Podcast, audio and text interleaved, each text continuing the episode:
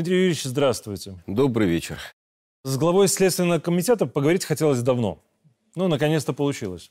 Как говорится, если гора не идет к Маркову, то Марков идет к горе. Вы достаточно свежее лицо на медийном пространстве, я бы даже сказал суровое такое, да, но мы хотим узнать не только о вашей работе сегодня, но и о вас лично, какие-то моменты. Вот смотрите, мы оба работали следователями, изучали юриспруденцию и экономику, имеем отношение к Грузии, но при этом патриоты Беларуси. Вот что еще вы готовы о себе рассказать? Ну, действительно, родился я в Грузии, в Тбилиси в 70-м году, то есть в Советском Союзе, в семье офицера. В связи с этим пришлось поездить и по Советскому Союзу, и за пределы Советского Союза. Отец служил в Германии.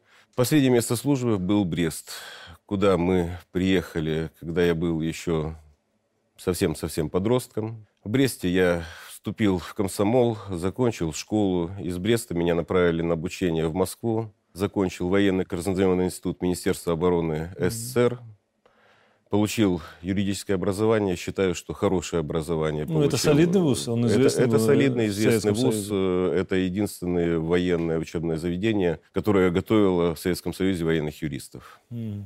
По окончании, естественно, вернулся уже в независимую Республику Беларусь и поступил на службу в Комитет государственной безопасности, где и прослужил большую часть своей сознательной жизни. Вся жизнь моя связана со следствием.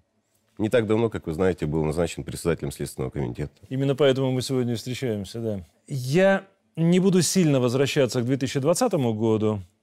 Жизнь не стоит на месте, и появились э, более актуальные вопросы, как я говорю. Но тогда наш президент предложил перевернуть страницу. А я бы хотел еще и точку поставить.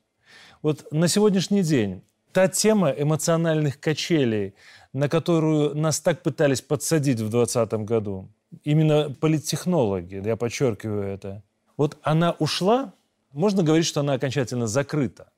Тема эмоциональных качелей, то есть э, игра на эмоциях наших людей, которая происходила накануне событий 2020 года летних, ну как она может быть закрыта? Работают спецслужбы ряда государств я прямо скажу, враждебных нам государств. Разве они признают свое поражение? Нет, Нет они, они не признают свое поражение. Они будут дальше работать. Я полностью уверен, сейчас мы находимся, как и находились, в состоянии войны. Война информационная, война в интернет-пространстве, в цифровой плоскости. Но война продолжается. И раскачивать, пытаться раскачать общество будут постоянно. Я в этом не сомневаюсь. Другой вопрос. Мы сегодня можем очень активно и успешно этому противодействовать. С точки зрения и информационной, но это больше ваша стезя, с точки зрения права, с точки зрения механизмов защиты государства, здесь работают и Следственный комитет, и Министерство внутренних дел, Комитет государственной безопасности. То есть весь силовой блок работает именно в этом направлении, и я думаю, и даже уверен, что работа сейчас гораздо успешнее, поэтому ставить точку, я бы не ставил точку. Но говорить о том, что у нас есть определенные и даже э, значительные успехи в этой борьбе, я в этом уверен и об этом могу заявить вполне ответственно. Ну вот э, в той тематике, на которую нас больше всего хотели подсадить, тематике якобы насилия такого массового, вот эту тему мы можем закрыть сегодня? На мой взгляд, эта тема закрыта, потому что большинство фейков, которые были вброшены, как там мы их называли, синие задницы, насколько я помню. Они развенчаны. Я, как человек, который э, контролировал, э, разбирался с этими вопросами, могу сказать. И тогда у меня была такая точка зрения. И сейчас она не поменялась абсолютно. Есть государство. Государство должно обеспечить спокойствие и безопасность граждан. И для этих целей у государства есть различные рычаги, включая применение физической силы, когда это необходимо. Ну, и да. государство имеет право это делать и обязано в случае необходимости. Никто не говорит, что физическая сила тогда не применялась, но она применялась обоснованно, законно и в необходимых пределах. Это было.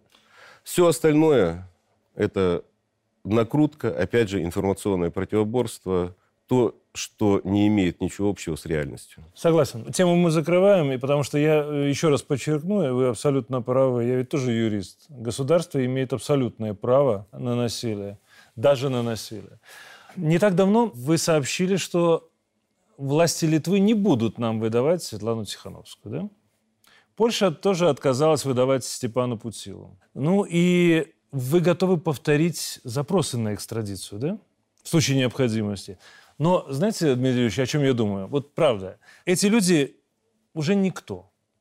Они никому не нужны. Они никому не нужны ни здесь, ни там. А нужны ли они нам вообще?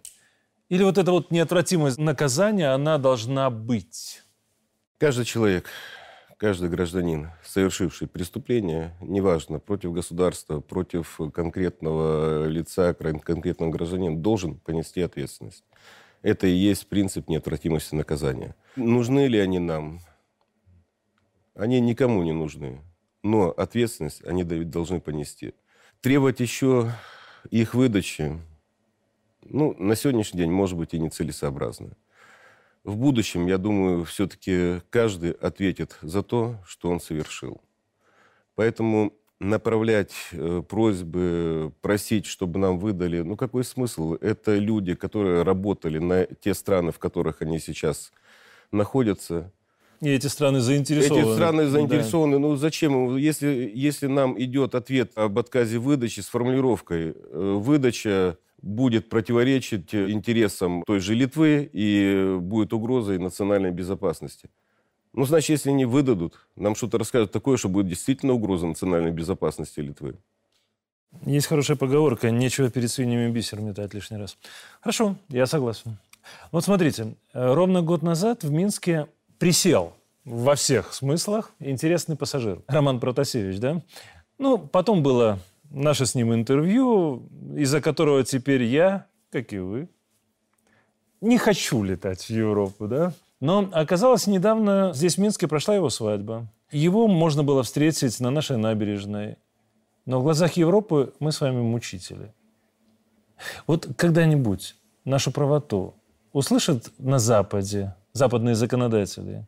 И делает ли Следственный комитет сейчас что-либо вот в этом направлении ну, в соответствии с международным правом?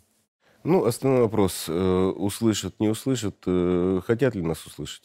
Нас не хотят услышать. И ну, шум на, насчет посадки самолета, насчет э, якобы незаконных действий белорусских властей, он для чего был нужен?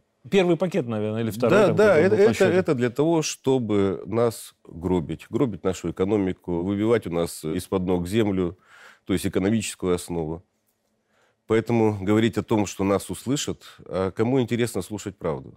Ну, как вот говорил у меня Глеб Лавров, если бы не было самолета, посадили бы пароход. Прямо там же. В том-то и дело, что никому не интересна правда, наша правда. Ну, при, прилетали сюда, приезжали эксперты ИКАО, когда были э, разбирательства, когда делали вид, что пытаются найти правду. Они были в Следственном комитете. Мы представляли все документы, то, что у нас есть. Очевидно, что все действия были законны. Кому это интересно? Ну, год прошел. Три дня назад был ровно год. Кому, кому интересна наша правда? Повторюсь, интересы нас задушить. Мы это прекрасно все понимаем уже.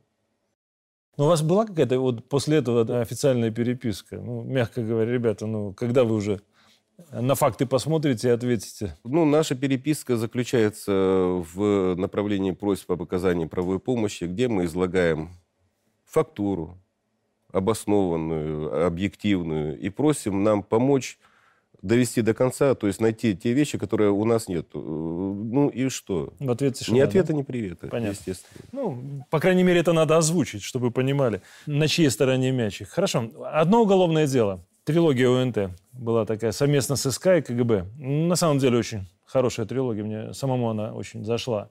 Было очень много сказано, но осталось ли что-то за кадром, на ваш взгляд? О чем можно сегодня сказать? Ну, может быть, не была подведена какая-то определенная черта, когда показывали этот фильм. Мы их показали, я думаю, и вполне доступно объяснили, как работал Запад против Беларуси, используя наших предателей. Как это происходило? Какие направления задействовались? Это информационное направление, это финансирование. Это все работала единая система, под контролем, я уже в этом уверен, это документально подтверждено, под контролем спецслужб. Мы это показали. Наверное, не пришли к тому выводу, который следствие сделало на сегодняшний день. подвести черту, сказать, что mm. люди, которые работали на западные спецслужбы, руками которых совершались вот эти все противоправные действия, это с точки зрения закона предатели, ну, по букве закона, это измена Родине. Есть такая статья, тяжкая статья, особо тяжкая статья в нашем законодательстве, и по этой статье Следственным комитетом возбуждены уголовные дела. Мы признали людей изменниками, коими они являются по факту. Хорошо. Э, но вот вчера в нашем эфире появился новый фигурант. Снайпер, грузинский снайпер, участник диверсионной группы, который ну, буквально обозначил механизм убийств, который предполагался в Беларуси. Он подтвердил, что это практически на 99% было по аналогии с украинскими событиями на Институтской, когда убили несколько десятков человек как с одной и с другой стороны. И что-то подобный сценарий готовился и для Беларуси. Ну, на самом деле, сенсационная тема, хотя наши люди, они не верят. Они всегда думают, что это нас не касается или не коснется. Вот ко вчерашнему вы можете что-то добавить сегодня? Я могу только подтвердить э, те факты, которые были изложены вчера э, в эфире. Действительно, был установлен человек, который готовился для того, чтобы совершать акты насилия, скажем так, на территории нашей страны. Это действительно гражданин Грузии. В рамках расследуемого нами уголовного дела, которое расследуется по факту заговора с целью захвата государственной власти, по фактам измены государства, в рамках этого дела этот человек допрошен, неоднократно допрошен в качестве свидетеля. Мы выясняли подробности для того, чтобы подтвердить его показания объективными фактами. На сегодняшний день ведется работа, и факты, изложенные этим человеком, они действительно подтверждаются. То есть это не какой-то вброс, ну, мы, наверное, дурно воспитаны. Потому что мы стараемся найти правду, и эту правду преподносим нашим людям и, скажем так, выносим в информационное пространство. Наши оппоненты, слово, наверное, нехорошие оппоненты, все-таки не враги. Наши враги так не поступают. Они вбрасывают э, только фейки. Здесь действительно то, что мы проверяем, перепроверяем. Вчера было сказано этим человеком, наверное, не все, что попало на протокол допросов, но что я могу сказать? Действительно, с 2019 года спецслужбами готовились акции, схожие с тем, что происходило на Майдане в Украине. И готовилась именно провокация с жертвами, со стрельбой, с работой снайперов. Мы знаем, что на Майдане это произошло через некоторое время, когда были построены баррикады, когда произошло уже конкретное силовое противостояние – Тогда появились снайперы, появились первые жертвы, и тогда уже процесс стал полностью неуправляемый. Слава богу, что мы в первые же дни не допустили вот этих вот баррикад, не допустили этого противостояния. Государство, силовой блок жестко отреагировал на начало этих процессов и остановил их. Если бы этого не произошло, то, что было сказано в эфире вот этим э, гражданином Грузии, оно бы было отработано, оно было бы реализовано. Были бы жертвы, и жертв было бы... Я думаю, что как и ну, на Украине... Э, да, я думаю, что это было бы сотни. И куда мы потом вверились бы, ну, мы можем смотреть на примере наших соседей. Я думаю, мы бы справились в любом случае, но просто что людей было бы уже не вернуть, к сожалению. Я не хочу даже допускать, что мог быть такой сценарий, потому что все-таки у нас сильное государство, у нас сильный руководитель, наш президент. Поэтому ну, даже теоретически я этого не допустил бы. Хотя наши враги это допускали. Они надеялись. Ну, надежда Они к этому готовились. Да. Пусть, пусть надеются. Мы не будем раскручивать эту тему. Насколько я понимаю, вчера было сказано все, что можно, да? Да, я, я могу добавить, что на протоколах допроса гораздо больше, чем было сказано вчера э, в эфире. И эти факты в свое время они будут и озвучены, и э, преданы огласке. Сейчас мы это проверяем и добываем на основании этих показаний, добываем новые данные, новые сведения, новые доказательства. Во взаимодействии с тесным, естественно, с э, другими правоохранительными органами. Ну, я понимаю, что совместно работаете. Да. Хорошо. Вот смотрите, оппозиционные белорусы за рубежом, да, они теперь пытаются финансировать военные действия на Украине в том числе. Ну, вот пошла информация об этом. Денежные потоки направляются с помощью так называемого фонда солидарности. И один из его руководителей, создателей, вербовал и финансировал граждан Беларуси. А потом они направлялись для участия в боевых действиях. Вот какая судьба или статья ждет участников батальона Калиновского? Ну и все ли деньги обманутых белорусов дошли до адресата? Ну, я так понимаю, вопрос связан с тем, что Следственный комитет э, на днях заявил, что возбудил уголовное дело да. по факту финансирования вооруженного конфликта на территории другого государства. Это и есть норма нашего законодательства, которая предусматривает ответственность за совершение подобных противоправных действий, то есть финансирование участия в конфликте вооруженном за пределами Республики Беларусь без санкций нашего государства. Наше государство никакой санкции никому из своих граждан на участие в вооруженном конфликте за границей не давало. Ну, то есть в любом случае это уголовная статья, это только люб... за факт наемничества. Наемничество несколько другое понятие, но по сути да, это однозначно основание для привлечения к уголовной ответственности. То есть, если... Как финансирование, так и участие. Это все, за это все предусмотрено уголовная ответственность. А деньги все туда доходят, вот реально? Ну, у вас же есть наверняка информация. Э, если брать аналогию по финансированию массовых беспорядков, которые происходили в 2020 году, по помощи так называемым политзаключенным, ну, всем, по-моему, уже ясно, что доходит, если доходит что-то, то это малая-малая доля. Основные деньги остаются у жуликов, которые организовывают эти фонды. Тем не менее, они заявляют о своих намерениях финансировать и так далее, поэтому мы полностью, с полным основанием возбуждаем уголовные дела именно по этой статье. Когда у нас обманутые э, придут и скажут, что нас обманули, ну тогда они станут еще и мошенниками. Ну, на ваш взгляд, какой процент доходит до адресата? Э, ну, если вы знаете, а вы знаете, у меня еще и экономическое образование, помимо да. юридического, поэтому э, фантазировать на, насчет цифр я не буду, но это мизер. Мизер. ну хорошо. Депутаты в первом чтении приняли законопроект по вопросам специального производства. Вообще классный законопроект. Личное ощущение. Актуально на сегодняшний день. Преступление есть, а преступника нет. Точнее, он в другой стране. Вот много было разговоров э, и про Латушку, и про Герасименю, про их дома здесь, которые находятся, про то, какой ущерб они нанесли стране своими заявлениями. Вот как теперь быть с этим имуществом? Как, как теперь будет с этим имуществом? И вот это заочное производство, что это? Заочное производство или, как в проекте закона звучит, специальное производство – это Процедура введения, которая в инициирована э, Следственным комитетом, уже без ложной скромности скажу, это моя мысль была, что нужно вводить такой институт в наше законодательство, потому что наработано много материала, уголовные дела. Я вижу, что в этих материалах уголовных дел стопроцентные основания для того, чтобы людей признавать виновными в совершении преступлений, и чтобы наступали юридически значимые последствия, которые влекут осуждение за совершение преступления. Угу.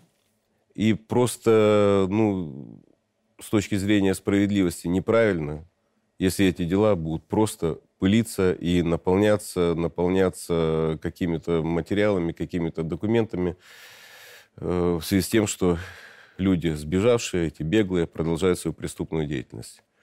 Поэтому нужно приходить к решению, то есть принятию решения о привлечении этих людей к уголовной ответственности. Тем более, вы назвали фамилии Латушка, Тихановская. Перечень можно продолжать. Их призывы к санкциям, их э, призывы к, к срыву спортивных мероприятий, к изоляции нашей страны, они несут кроме имиджевого и морального ущерба нашему государству, еще и финансовые потери. Да, ну, причем прямой финансовый Да, ущерб. и эти, эти потери, они выражаются в конкретных цифрах, и эти цифры абсолютно не маленькие. У этих людей осталась здесь недвижимость, осталось э, имущество. Почему не обратить это имущество в доход государства хотя бы частично, чтобы покрыть тот ущерб, который нанесен нашей стране. Я считаю, что это нужно делать обязательно. Но это только одно из правовых последствий, которое влечет заочное производство и как результат заочное осуждение. Основной смысл, это опять же вернемся, это неотвратимость наказания. Ну, это основной принцип права в любом да, случае. Да, и от этого никуда уйти, и он должен быть реализован. Дмитрий хорошо. На практике, когда, вот правда, когда будет одно, второе, третье решение? Ведь таких случаев действительно много. Мы устали перечислять у себя в средствах массовой информации. Это поехал туда, это поехало туда. Они обратились к конкретному руководству конкретной страны или конкретного концерна, который отказался сюда, допустим, поставлять продукцию или ввел санкции и так далее. То есть этот ущерб, он ощутим. Я уже да. не говорю про моральное удовлетворение людей, которые, э, спортсменов, паралимпийцев, которые по 4 года готовятся к Олимпийским играм, и в последний момент их буквально вышвыривают с соревнований. Это и государство потратило деньги, но и люди потратили силы и здоровье на подготовку. Вот когда они получат моральное удовлетворение, хотя бы вот наяву, да, первый раз, второй раз, третий? Закон, я ну, практически уверен, будет принят в ближайшее время. Как только он вступит в законную силу, мы будем реализовывать эти механизмы. Ну, будем Я надеяться. думаю, что это небольшой промежуток Это, времени. понимаю, дело за парламентариями мы, мы к этому готовы.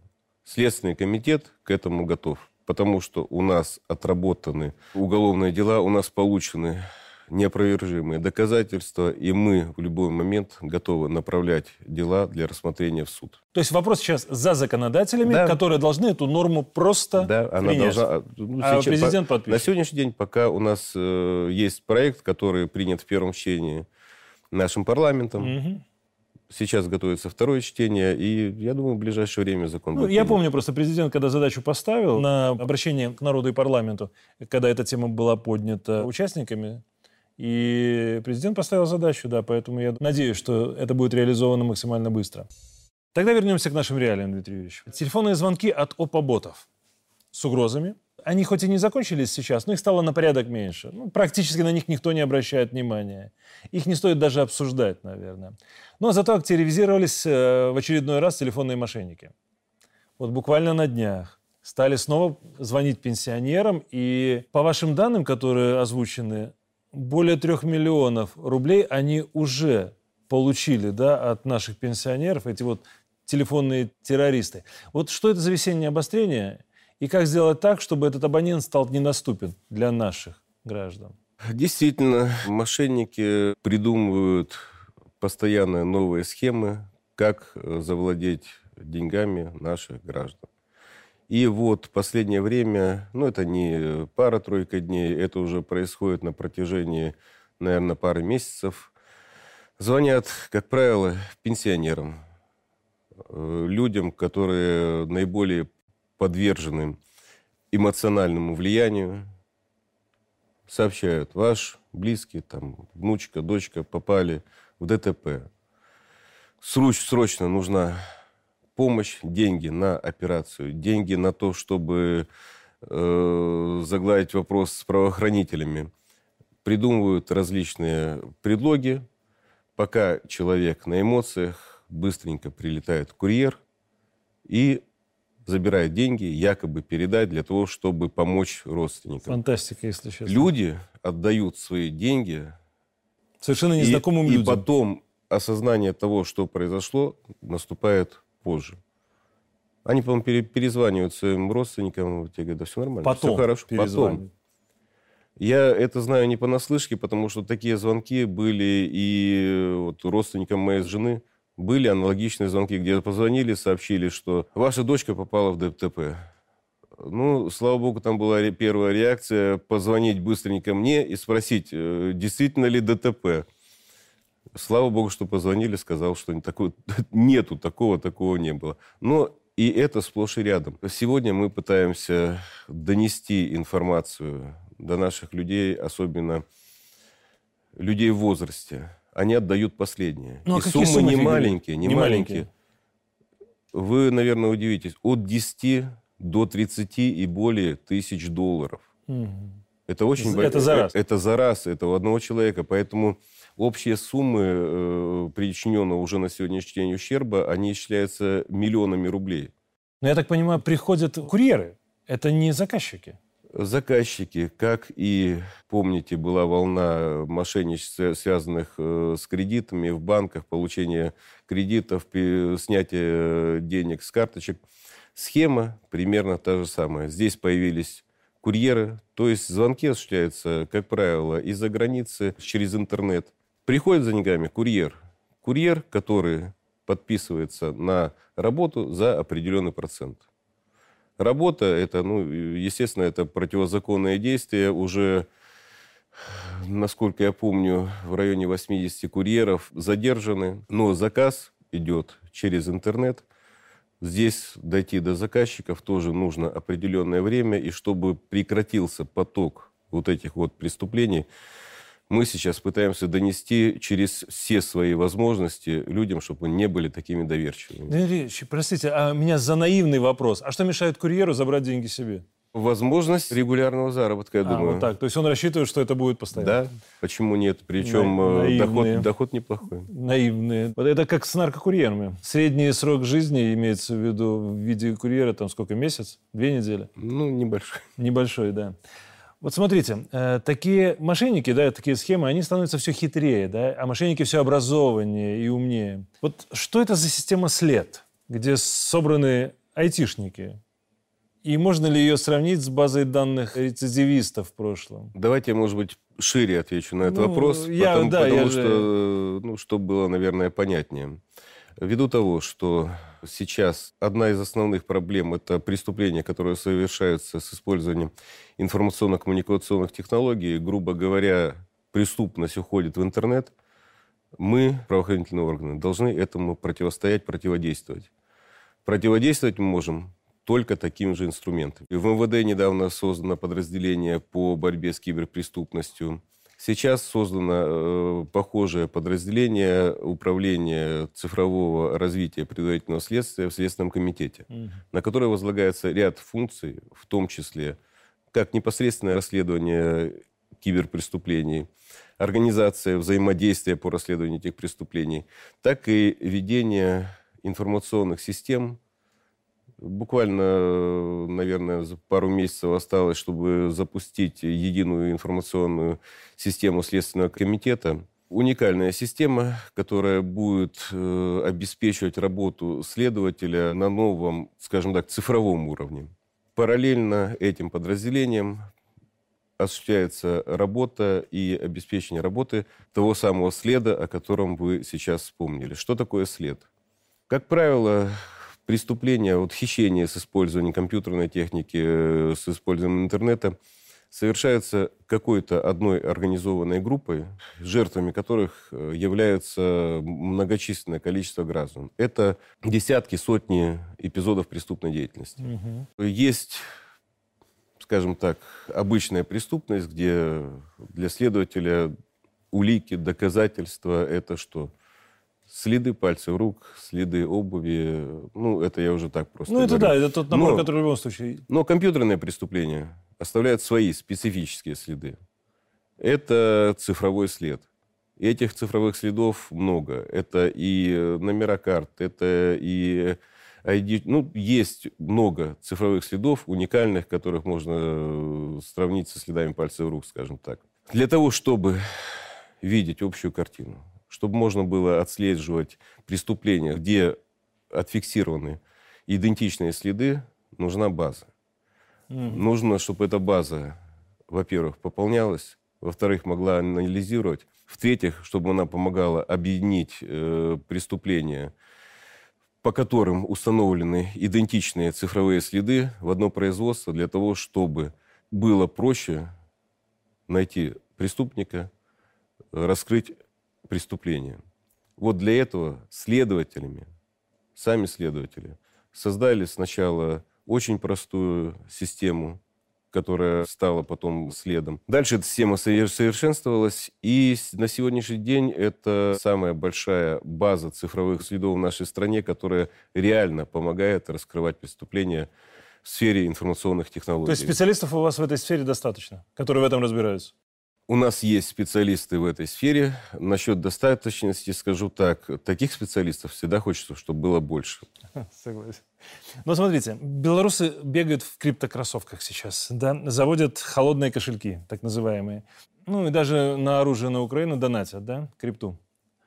Вот если раньше все было понятно, там 900 тысяч за диваном изъяли в пакете, да, и дело сразу есть, то как можно изъять крипту сейчас?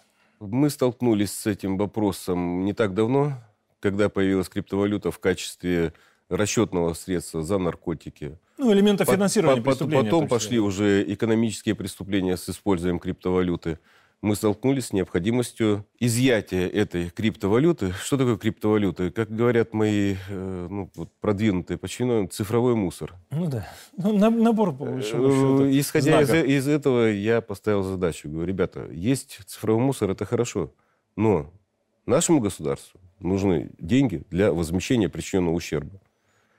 Поэтому давайте думать, как мы сделаем так, чтобы из мусора сделать деньги. Не буду вникать в подробности, но мы научились это делать. Сюда привлекаются как государственные органы, так и коммерческие организации.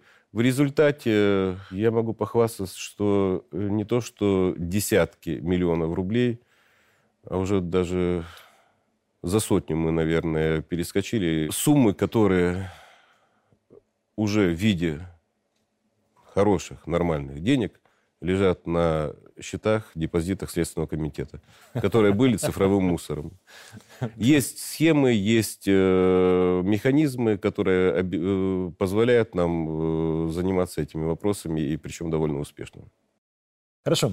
Ну вот после этих признаний на фоне знаменитой двери, да, в телеграм-каналах. Вот некоторые стали задавать каверзные вопросы. А что у нас других преступлений нет сейчас? Вот, а что сегодня с э, белорусской преступностью? Да, и сегодня у нас разговор получился почему-то с большим уклон, с уклоном на терроризм, экстремизм. Ну да, да. Но Есть же основная работа, Но это составляет, ну, 5%, может быть, чуть больше в общей преступности, которая регистрируется в нашей стране никуда не делись э, квартирные кражи, кражи имущества граждан, которые в общем объеме расследования уголовных дел это треть, наверное. Угу.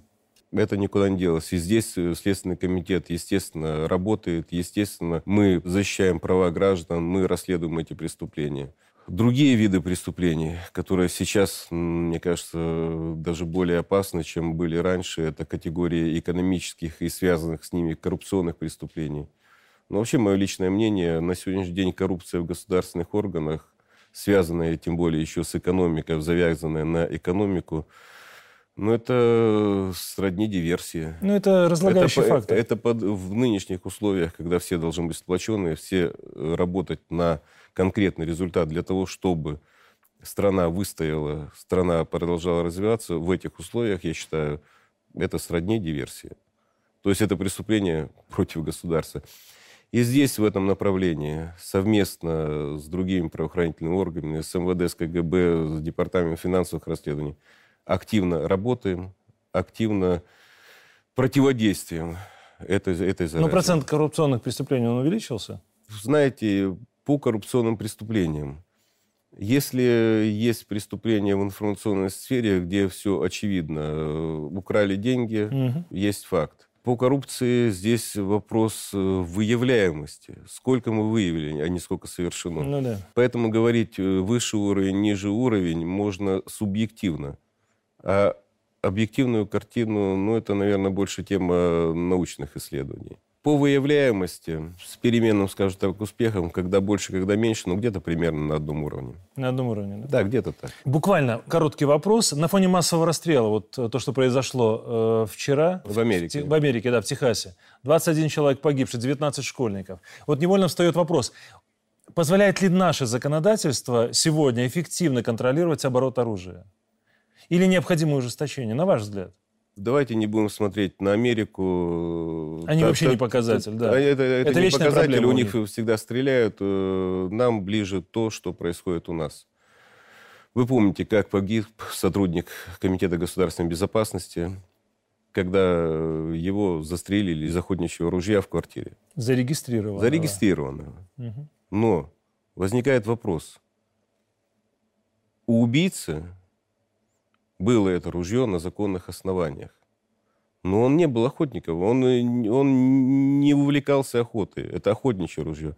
То есть э, предусмотрено, что человек, у который владеет этим оружием, занимается спортивной охотой, то есть ездит в лес, скажем так. Мне кажется, что многие наши граждане сейчас покупают оружие для развлечения, для того, чтобы было на всякий случай. Я считаю, что так не должно быть, и, наверное, в этом плане нужно наше законодательство все-таки совершенствовать. Потому что неизвестно, где выстрелит это оружие.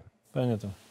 Ну, смотрите, недавно на совещании президент задал вопрос, который начали крутить в голове даже самые ярые пацифисты. Вот если в Беларуси будет война, то какой она будет и как к ней готовиться? У вас, как ни крути, военизированное ведомство, люди в погонах. Вот как вы отвечаете на вопрос главы государства? Здесь, я думаю, что глава государства, он и развивал тему, что, не дай бог, будет горячая война, мы, естественно, будем воевать, и мы будем э, в авангарде, скажем так. Следственный комитет, естественно, военизированная организация. Основная задача следователей – это защита прав и интересов общества, государства, рядовых граждан методами уголовно-правовыми, скажем так. Есть такая фраза, вы что же были следователем, оружие следователя – ручка. Хм. Но, но иногда она но, решает очень много вопросов, да, это правда. Да, и, и, ну, естественно, это основная наша работа. Но мы являемся военизированной структурой, мы вооружены, мы готовы в любой момент с оружием в руках стать на защиту государства. У нас проводятся занятия по боевой подготовке, по военной подготовке. Молодые следователи, когда приходят на службу, они в институте Следственного комитета проходят первоначальную подготовку, по результатам которой дается квалификация следователя. Угу. Так вот, первые две недели этой подготовки – это полигон, это стрельба, это строевой шаг, строевая подготовка. То есть мы готовим людей, которые помимо основного предназначения своего готовы будут, если это будет нужно, с оружием в руках защищать нашу Родину. Хорошо, Дмитрий Юрьевич. Тогда последний, около философский вопрос. Многие сегодня, ну и в 2020-м, да, неверно интерпретируют знаменитый вопрос Раскольникова тварь я дрожащая или право имею? Вот задавая этот вопрос, да, Раскольников, он искал уверенность в том, что сам является представителем, ну, скажем, высших людей, высшей расы, да? Вот сегодня схожие теории ну, мы наблюдаем и в Украине, и уже в Европе снова, как ни странно. Они поднимают голову, в том числе и в странах постсоветского пространства. Вот на что сегодня на самом деле имеет право белорус? Белорус имеет право сегодня на достойную жизнь. Нам чужды фашизм. Он не то, что чужд, он, он на уровне невосприятия нами. Нацизм. Это все то, э, от чего наш белорусский народ страдал, от чего мы открестились очень давно и безвозвратно. Поэтому белорусский народ – достоин хорошего будущего, светлого будущего, спокойной жизни, спокойного труда на благо своей Родины. Мы не выше кого-то, мы, как нация, никого никогда под себя подминать не будем, но и себя в обиду тоже никогда не дадим. Вот это моя точка зрения.